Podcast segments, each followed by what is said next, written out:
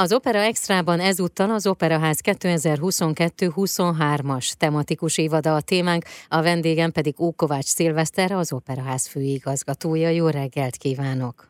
Jó reggelt kívánok mindenkinek! Amikor ebbe a rovatba beszélgetek különböző művészekkel, én megkérdeztem mostanában mindenkitől, hogy milyen érzés volt újra belépni az operaházba és a színpadra állni, várni azt, hogy most újra lehet ott énekelni, előadni, táncolni és a színpadon lenni.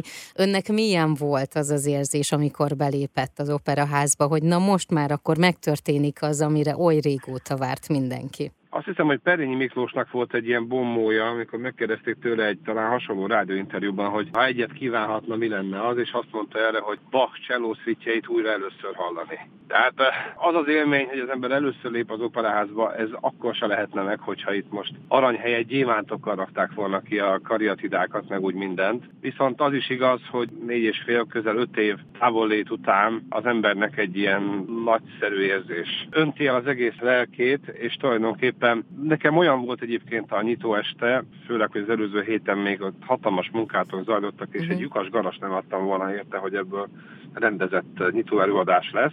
Szóval olyan érzésem volt, mintha egyszerűen kiesett volna az a néhány év. Nem tudtam hirtelen elszámolni vele magamnak, hogy olyan, mintha onnan folytatnám, ahol abba hagytuk. Ugye ez az évad már a 139. évad lesz, és most ez a Mítosz és Történelem címmel hirdették meg. Mire alapszik? Nem akarom leleplezni a gondolkodásunkat, de az a tény, hogy az a jó tematikus évad, amelynek a tematikája azért széles gondolkodást tesz lehetővé.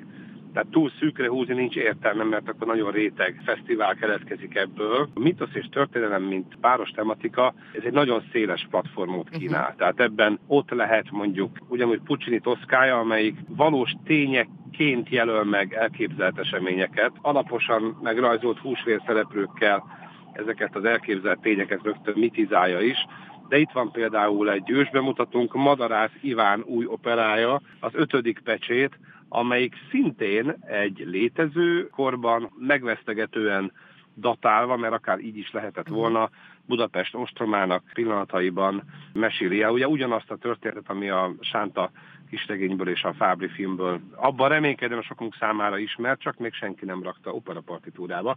Egy szóval ezek a történelmi tények, vagy annak látszó tények, és a hozzájuk írott zene, illetve tánc, mert hát ilyen is van, uh-huh ez tulajdonképpen maga a mitizálási folyamat. Tehát, hogyha száraz történelmkönyvi adatokat elkezdünk mesélni, mondjuk egy jó történelemtanár elkezdi mesélni, már mitizál. Uh-huh. És még fordítva is igaz, bár az a kevésbé járható út, hogy jön egyszer egy Heinrich Schliemann, és azt mondja, hogy akkor nézzük meg, hogy amit totálisan mitosznak gondoltunk, az lehet, hogy létezett. Uh-huh. És akkor abból meg kiássa a történelmet. Szóval ránk inkább az előző jellemző, de ezt inkább Schliemann csak azért hoztam szóval, mert egyébként pont van egy olyan előadásunk, vagy lesz egy előadásunk, uh-huh. amelyen Trójai játékok című balett egyfelvonásos, kétszer előadva, lányokkal, aztán fiúkkal, és a kellős közepén pedig Monteverdi tankrédja lesz majd, és akkor így az előadás címe az, hogy tankréd Trójában.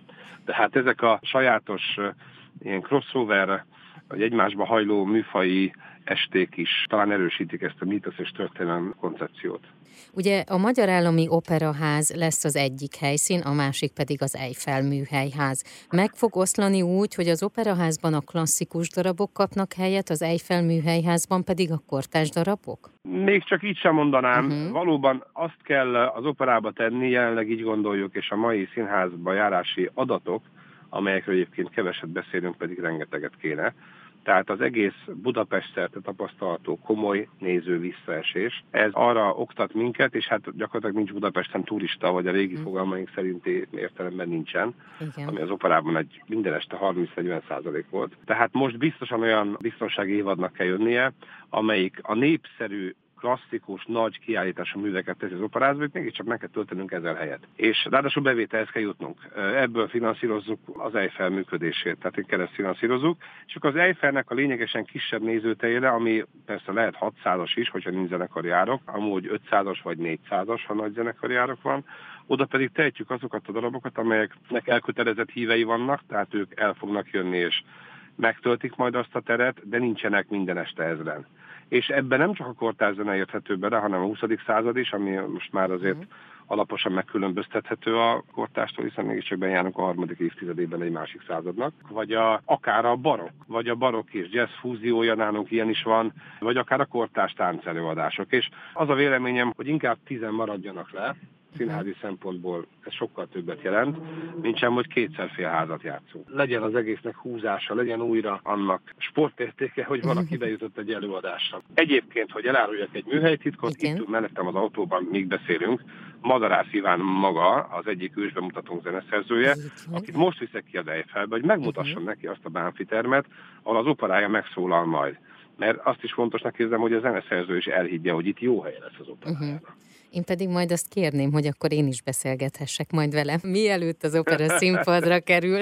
Jó, a, még arról egy picit beszéljünk, ha már az szóba került. Ugye, ugye fontos, hogy olyan darabok is legyenek, ami bevonzák a közönséget. Beszéljünk egy-két ilyen darabról, hogy mik lesznek azok, illetve milyen új bemutatók, mert ősbemutató is lesz ugye ebben az évadban majd. Ősbemutatónak mondom, itt van már is Madarász uh-huh. Iván műve az ötödik pecsét, de egy zeneszerző kollégájának is egyfajta ilyen kamaraciklusát is bemutatjuk, a Selmeci György Ártábán című alkotását én szugeráltam. Ez egy szeánsz, egyáltalán opera, ez egy olyan szeánsz, amit advent időben majd százan hallgathatnak meg, de kötött szemmel a látás kivételével érzékünkre ható szeánsz, a negyedik napkeleti bölcs legendás, mitikus története. Ezen kívül még majdnem csak őzse mutató, de legalábbis magyarországi uh-huh. bemutató, Prokofjevnek, hát ki tudta ezt ezelőtt másfél évén kitűztük, Háború és béke című alkotása, Igen. amelyik még nem járt, nem járt magyar színpadon, aztán, amit még ajánlok, hát azért az nagy dolog, hogy eljátszuk a ringet csupa magyar Igen. szereplővel. Novemberben, hogy a műpás